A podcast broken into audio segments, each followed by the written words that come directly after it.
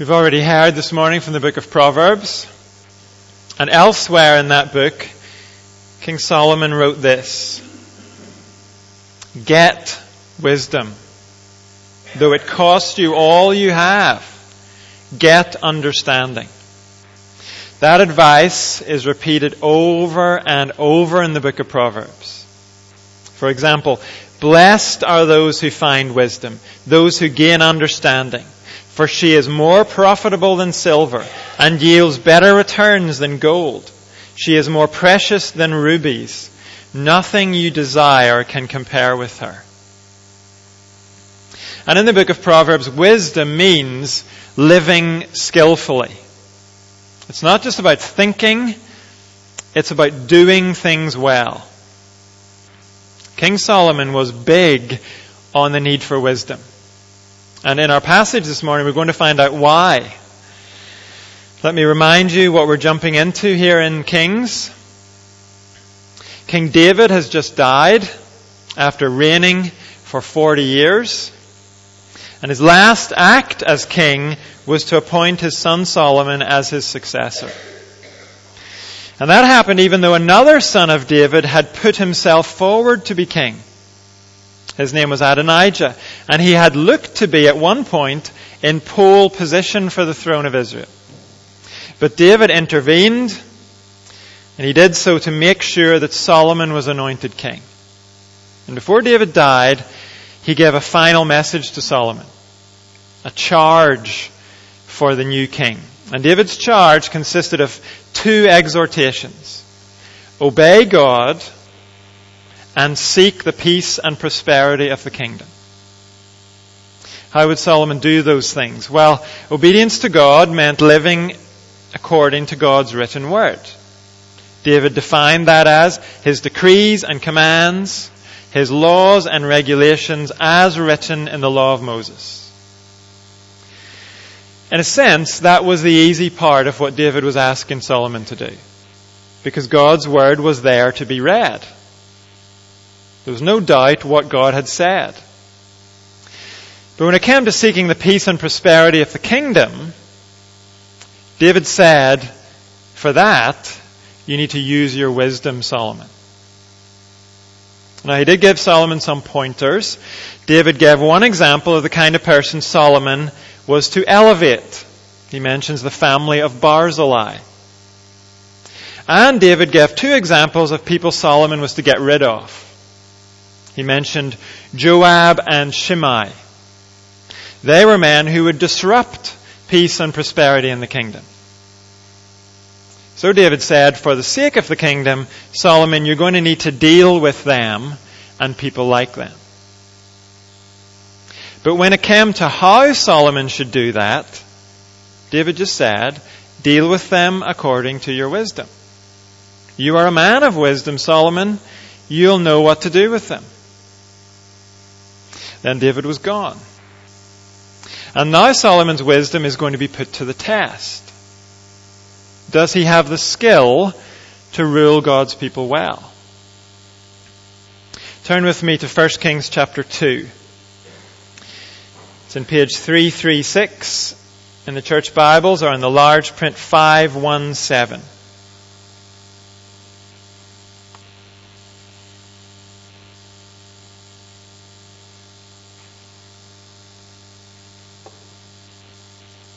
And we'll read from chapter 2, verse 13, through to chapter 3, verse 15. This is right after the death of David. Now Adonijah, the son of Haggith, went to Bathsheba, Solomon's mother. Bathsheba asked him, Do you come peacefully? He answered, Yes, peacefully. Then he added, I have something to say to you. You may say it, she replied. As you know, he said, the kingdom was mine. All Israel looked to me as their king. But things changed, and the kingdom has gone to my brother, for it has come to him from the Lord. Now I have one request to make of you. Do not refuse me. You may make it, she said. So he continued, Please ask King Solomon, he will not refuse you, to give me Abishag the Shunammite as my wife.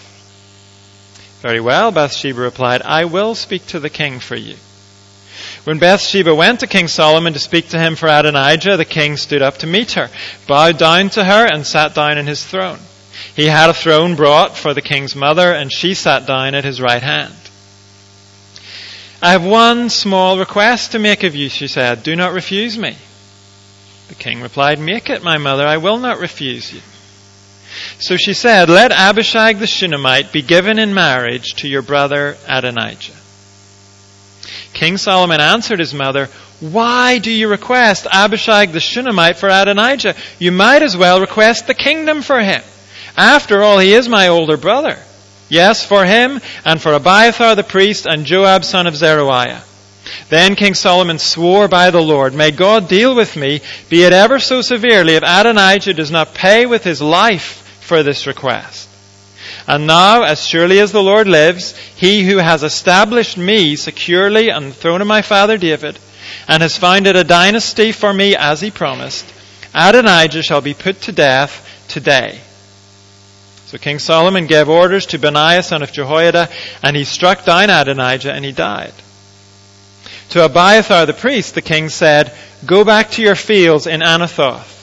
You deserve to die, but I will not put you to death now, because you carried the ark of the sovereign Lord before my father David, and shared all my father's hardships.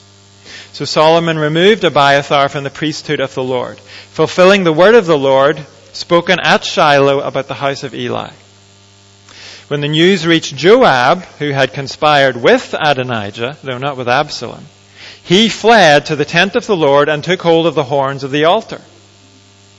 King Solomon was told that Joab had fled to the tent of the Lord and was beside the altar.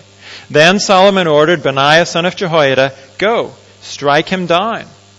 So Benaiah entered the tent of the Lord and said to Joab, The king says, Come out. But he answered, No, I will die here. Benaiah reported to the king, This is how Joab answered me.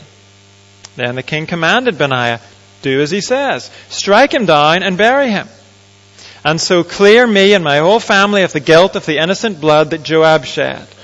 The Lord will repay him for the blood he shed, because without my father David knowing it, he attacked two men and killed them with the sword.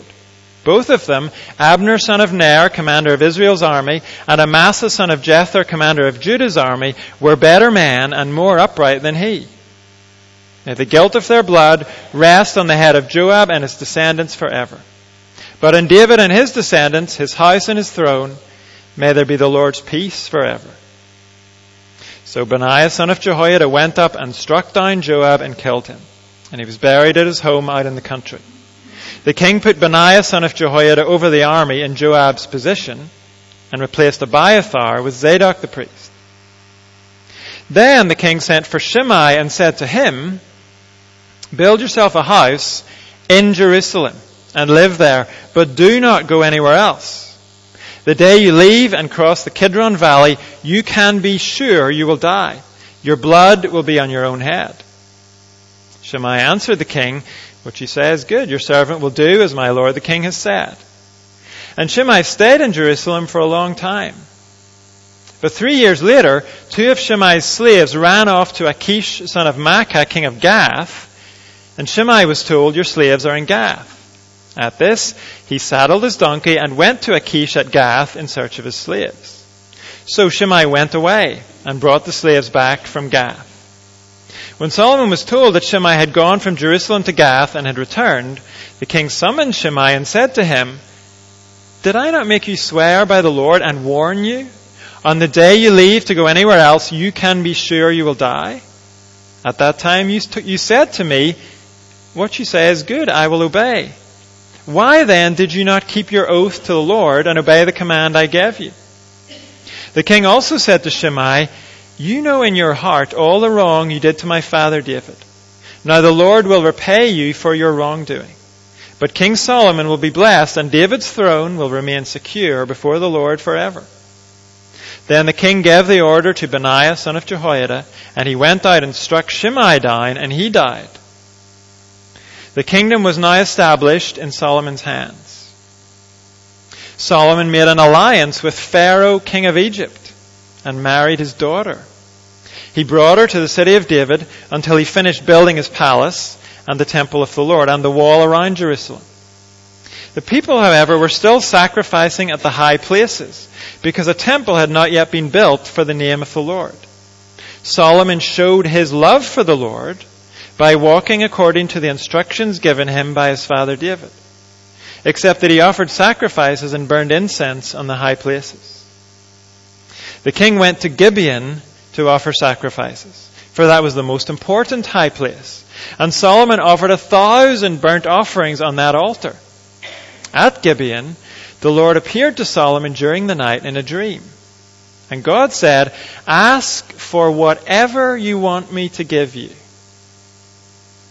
Solomon answered, You have shown great kindness to your servant, my father David, because he was faithful to you and righteous and upright in heart. You have continued this great kindness to him and have given him a son to sit on his throne this very day. Now, Lord my God, you have made your servant king in place of my father David. But I am only a little child and do not know how to carry out my duties. Your servant is here among the people you have chosen, a great people, too numerous to count or number. So give your servant a discerning heart to govern your people and to distinguish between right and wrong. For who is able to govern this great people of yours?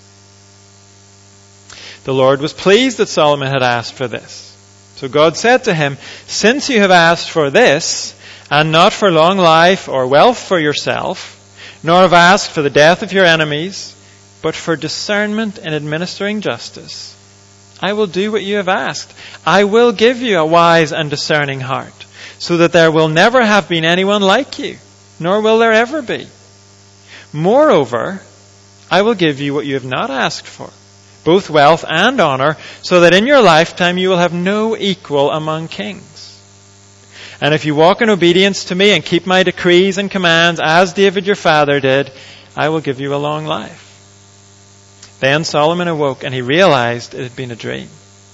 He returned to Jerusalem, stood before the ark of the Lord's covenant, and sacrificed burnt offerings and fellowship offerings. And he gave a feast for all his court. This is God's word. And this long passage is really showing us just two things. First of all, a tough test for wisdom. And second, the way to pursue wisdom. First, from chapter 2, verse 13 through to chapter 3, verse 2, we're shown a tough test of wisdom.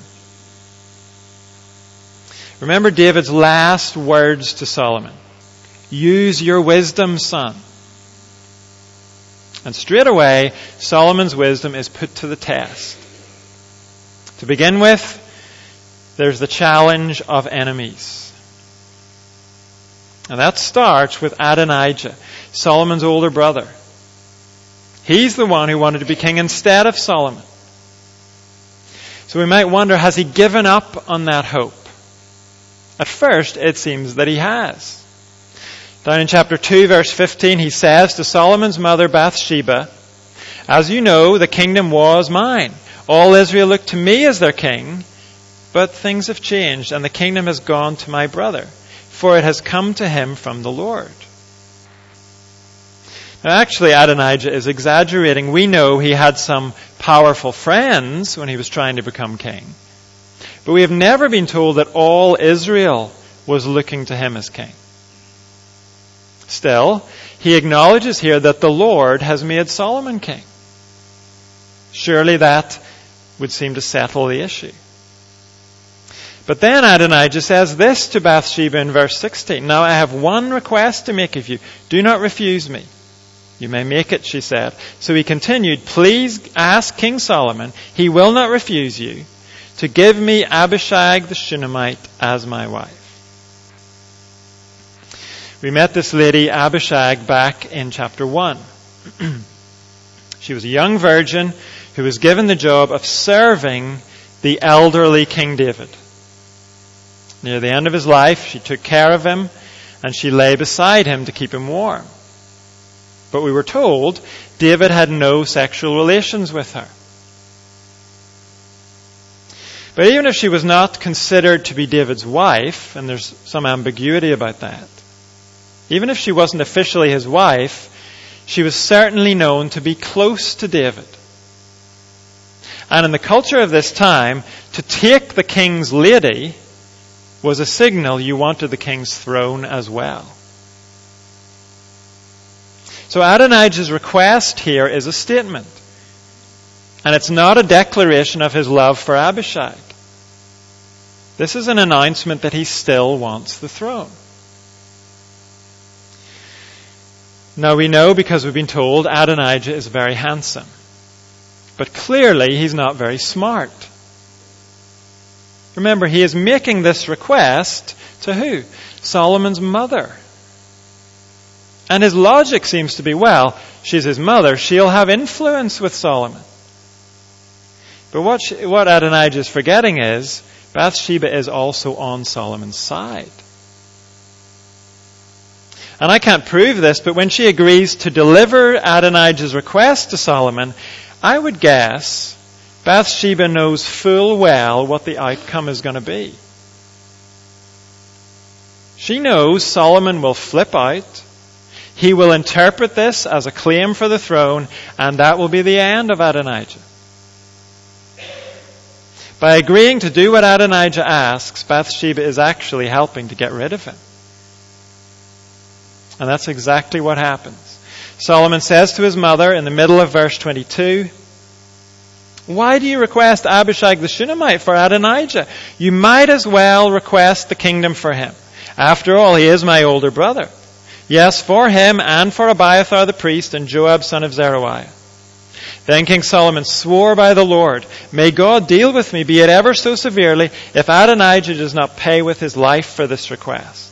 And now, as surely as the Lord lives, he who has established me securely on the throne of my father David, and has founded a dynasty for me as he promised, Adonijah shall be put to death today. So King Solomon gave orders to Benaiah son of Jehoiada, and he struck down Adonijah, and he died.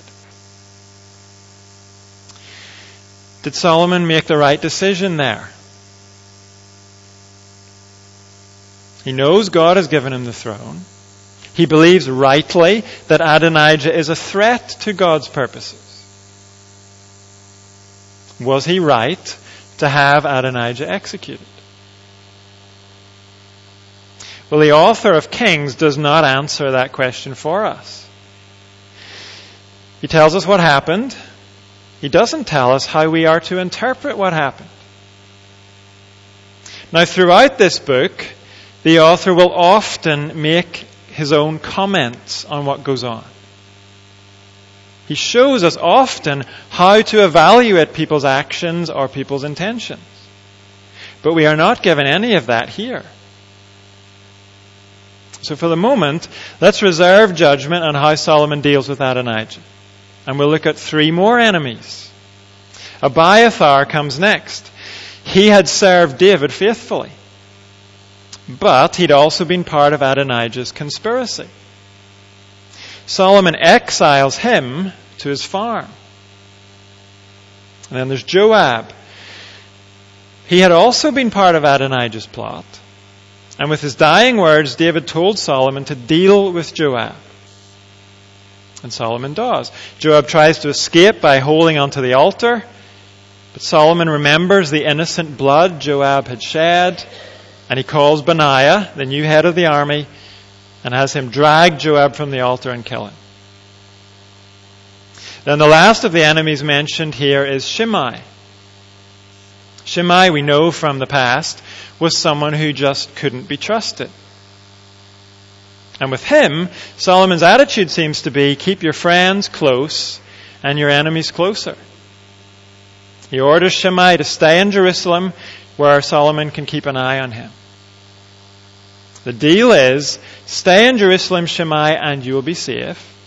But if you ever leave Jerusalem, I will assume you're planning something bad and I'll have you killed.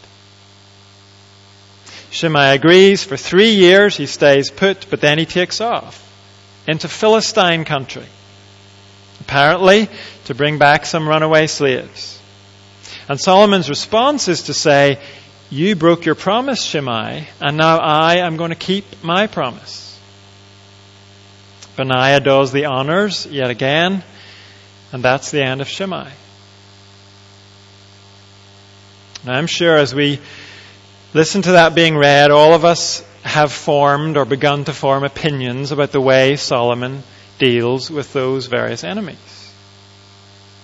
But let's keep going for a moment until we see how Solomon deals with two more challenges to his wisdom the challenge of friends and the challenge of worship.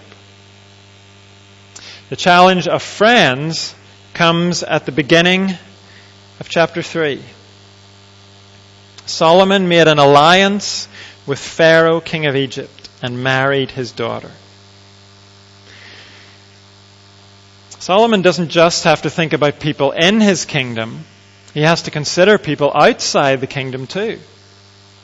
Under David's reign, Israel has become stable. It's now a player in international politics. Solomon has to deal with other nations around him. How is he going to deal skillfully with them? Well, here, he chooses to make an alliance with Egypt. Is that a good or a bad thing?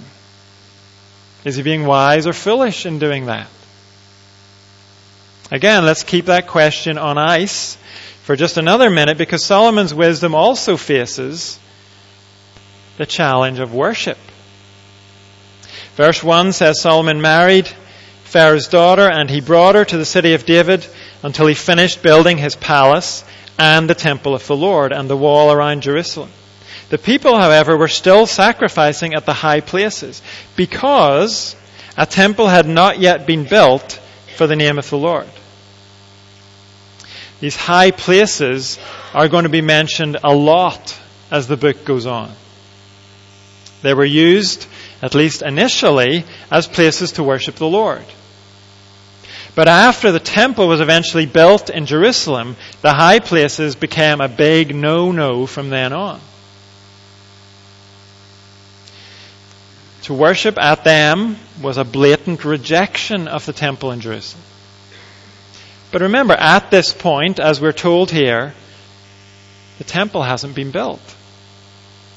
So, for the time being, is Solomon wise to allow worship at these high places? Is he wise to worship at one of them himself? That's what we're going to see him doing in a moment. But now we've seen Solomon's wisdom tested by the challenges of enemies, friends, and worship. So let's try and assess how he's done. It's pretty difficult to do. If we turn to commentators looking for help, we find that they are pretty divided on these questions. They all agree Solomon had to do something in all of these situations and they go over Solomon's decisions and his responses and his actions with a magnifying glass, trying to decide whether he was heavy handed or naive or wise. And they end up disagreeing with one another. And that tells us it is hard to say whether Solomon is being wise or not the rights and wrongs of his decisions here are not completely clear. It's hard to know if there were better ways he could have done things. And I think that's the point. As you and I read this, we are supposed to see a man who is struggling mightily to try and get it right. He is struggling to rule skillfully in challenging circumstances. And we'll see in a moment, he knows he's struggling. Step back for a moment and think about Solomon's situation, though. He has been thrown in at the deep end.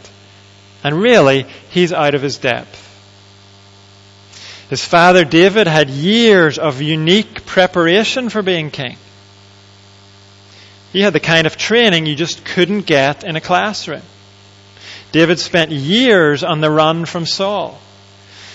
He spent years living in caves. leading a group of people the Bible describes as those in distress or in debt or discontented. In other words, they were a rabble. Hundreds of them. They were not an easy group to try and lead.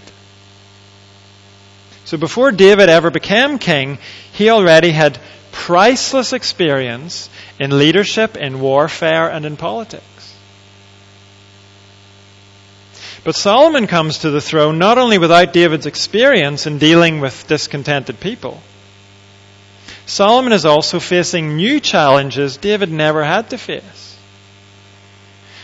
David's reign was a time of establishing the kingdom. The nations around Israel were still hostile and aggressive. But by the time Solomon comes to the throne, it's different. The current challenge is not fighting off nations who want to invade Israel. The challenge for Solomon is dealing with nations who want to be friends with Israel. Because of David's success, Solomon faces a situation David could not have prepared him for. David told Solomon to use his wisdom. But it doesn't take Solomon long to figure out that his own wisdom is woefully inadequate for all these challenges. And before we see what Solomon does about that, the question to ask is, does all of this strike a chord with you and me? Do you ever feel out of your depth? As a student, maybe, trying to live for Jesus at school or university. What is the right way to think about the stuff you hear? What's the right way to respond to it? Parents, do you ever feel out of your depth raising children? Or trying to support grown up children? Those of you who help with ministries in the church. Faced with the needs in the church and the lostness of those who are outside the church, do you ever feel the challenge is beyond you? In the New Testament, when the Apostle Paul thought about his calling to be a witness for Christ, his response was, who is equal to such a task?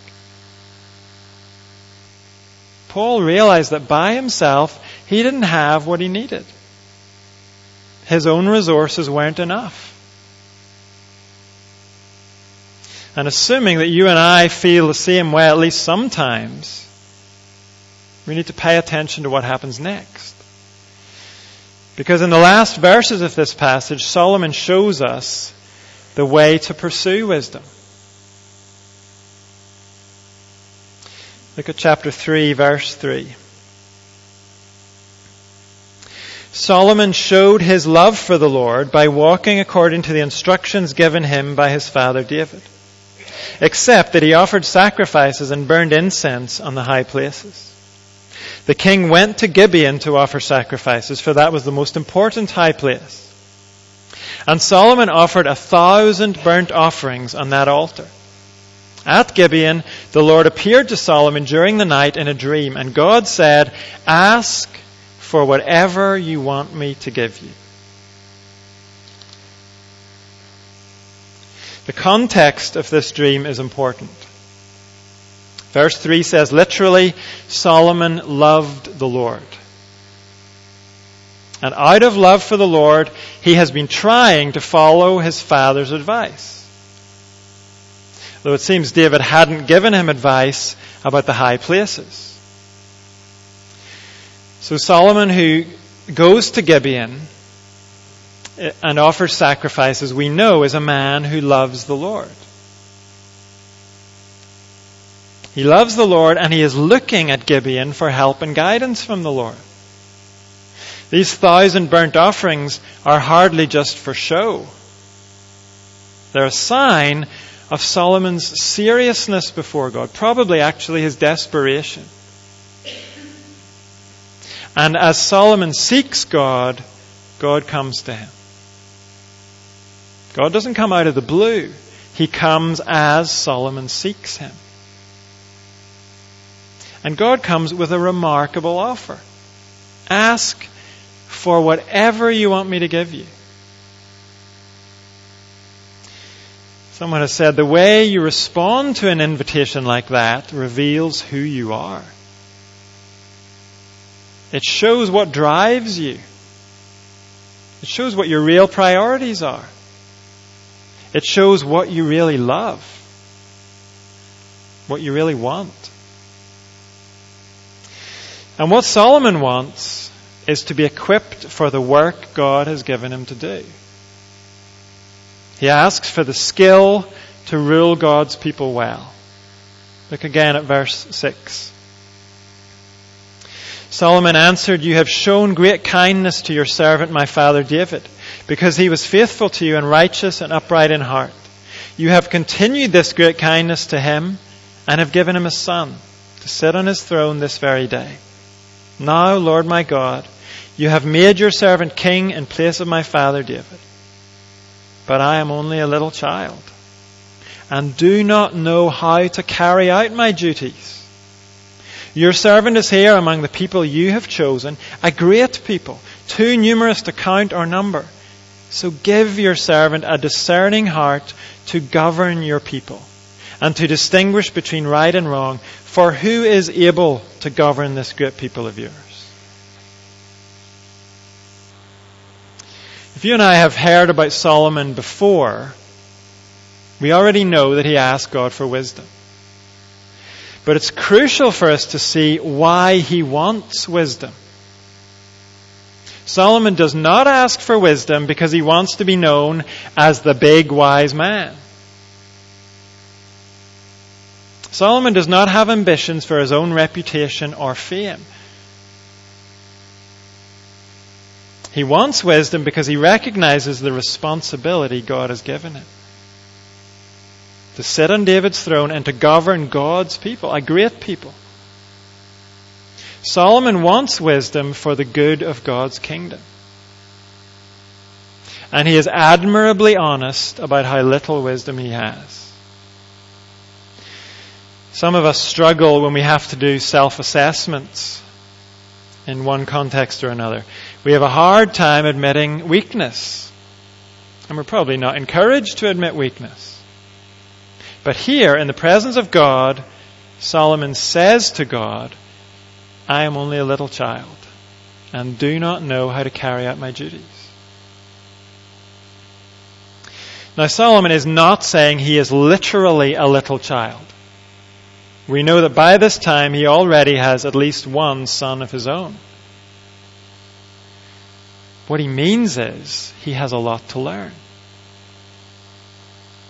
He knows that his understanding and discernment are just inadequate for the job. Now we know Solomon has doubts himself whether he got it right when he dealt with Adonijah. Abiathar, Joab, Shimei.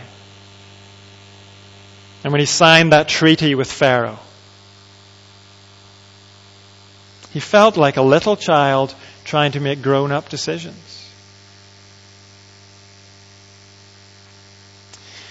So now we know why Solomon asks for what he does. But what exactly is he asking for? In verse 9, the NIV translates it as a discerning heart. But literally, he asks for a listening heart or a hearing heart. That's significant. Solomon is not asking God to put a little wisdom chip inside him so that he'll automatically get everything right from now on. What Solomon is asking for is a heart that's in tune with God a listening heart. Solomon knows that wisdom will come not from a chip that will make him permanently wise. Wisdom will come from an ongoing relationship with God. It will come from listening to God daily while he seeks to live for God daily. In a moment, God himself is going to underline that. And the rest of Solomon's life is going to bear that out. Solomon's wisdom lasted only as long as his heart kept listening to God. And when you and I feel our own lack of wisdom, when we feel inadequate, the way forward is not to look to God to zap us with wisdom or pop in a wisdom gene for us or miraculously reconfigure our brain, brain cells. What you and I need is a heart committed to obeying what we know of God's will. A commitment to walk in His ways as He's revealed them in the Bible.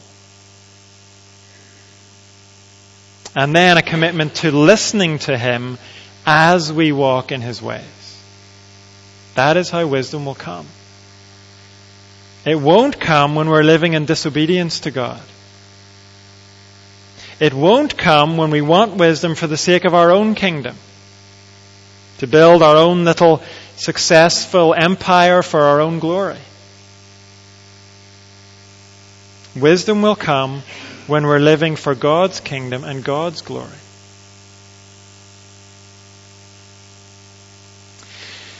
Solomon has made his request, and God likes what he hears. Look at verse 10. The Lord was pleased that Solomon had asked for this. So God said to him, Since you have asked for this, and not for long life or wealth for yourself, nor have asked for the death of your enemies, but for discernment in administering justice, I will do what you have asked. I will give you a wise and discerning heart so that there will never have been anyone like you, nor will there ever be. Moreover, I will give you what you have not asked for, both wealth and honor, so that in your lifetime you will have no equal among kings. And if you walk in obedience to me, and keep my decrees and commands as David your father did, I will give you a long life. Then Solomon awoke and he realized it had been a dream. He returned to Jerusalem, stood before the ark of the Lord's covenant, and sacrificed burnt offerings and fellowship offerings. Then he gave a feast for all his court. God says, I like your priorities, Solomon. I'm pleased. And God goes on to say, As you live for me, I will give you the skill to do it well. And I'll take care of the other stuff. The things that you have not prioritized. I'll provide what you need in those areas too, and more. God's words there to Solomon were echoed years later by Jesus. Jesus said, Do not worry, saying, What shall we eat, or what shall we drink, or what shall we wear? For the pagans run after all these things. And your heavenly Father knows that you need them. But seek first His kingdom and His righteousness. And all these things will be given to you as well. Jesus says to his disciples and to us what God had said to Solomon. Put God first, and he'll take care of the rest. So when you and I feel out of our depth, when we feel our lack of wisdom, let's admit that to God. He's the one who can help us. Let's make sure we're obeying what we do know of His will as He's revealed it in the Bible. Let's make sure we're seeking His kingdom first. And with those commitments, let's also ask Him for a listening heart. A heart that's sensitive to His guidance at work, at university, and everywhere else we go. When we talk about God's guidance, that doesn't take away the need for us to think carefully about decisions. This is about asking God to direct our careful thinking. We weigh things up, putting His Word and His kingdom first, and asking Him to help us weigh things up well. so that we will decide well. Solomon was right to say to us, get wisdom. We all need it. And Solomon has also shown us the way to pursue wisdom. We admit our woeful lack of it, and we come with a genuine commitment to serve and honor God. We ask Him for what we need to do that. And the book of James gives us great encouragement. James says, if any of you lacks wisdom, you should ask God who gives generously. Our Father in heaven loves to give us what we need. We're going to respond to what we've heard by asking Him now to give us what we need. We're going to do that as we sing together, Guide me, O my great Redeemer, and then, O great God of highest heaven.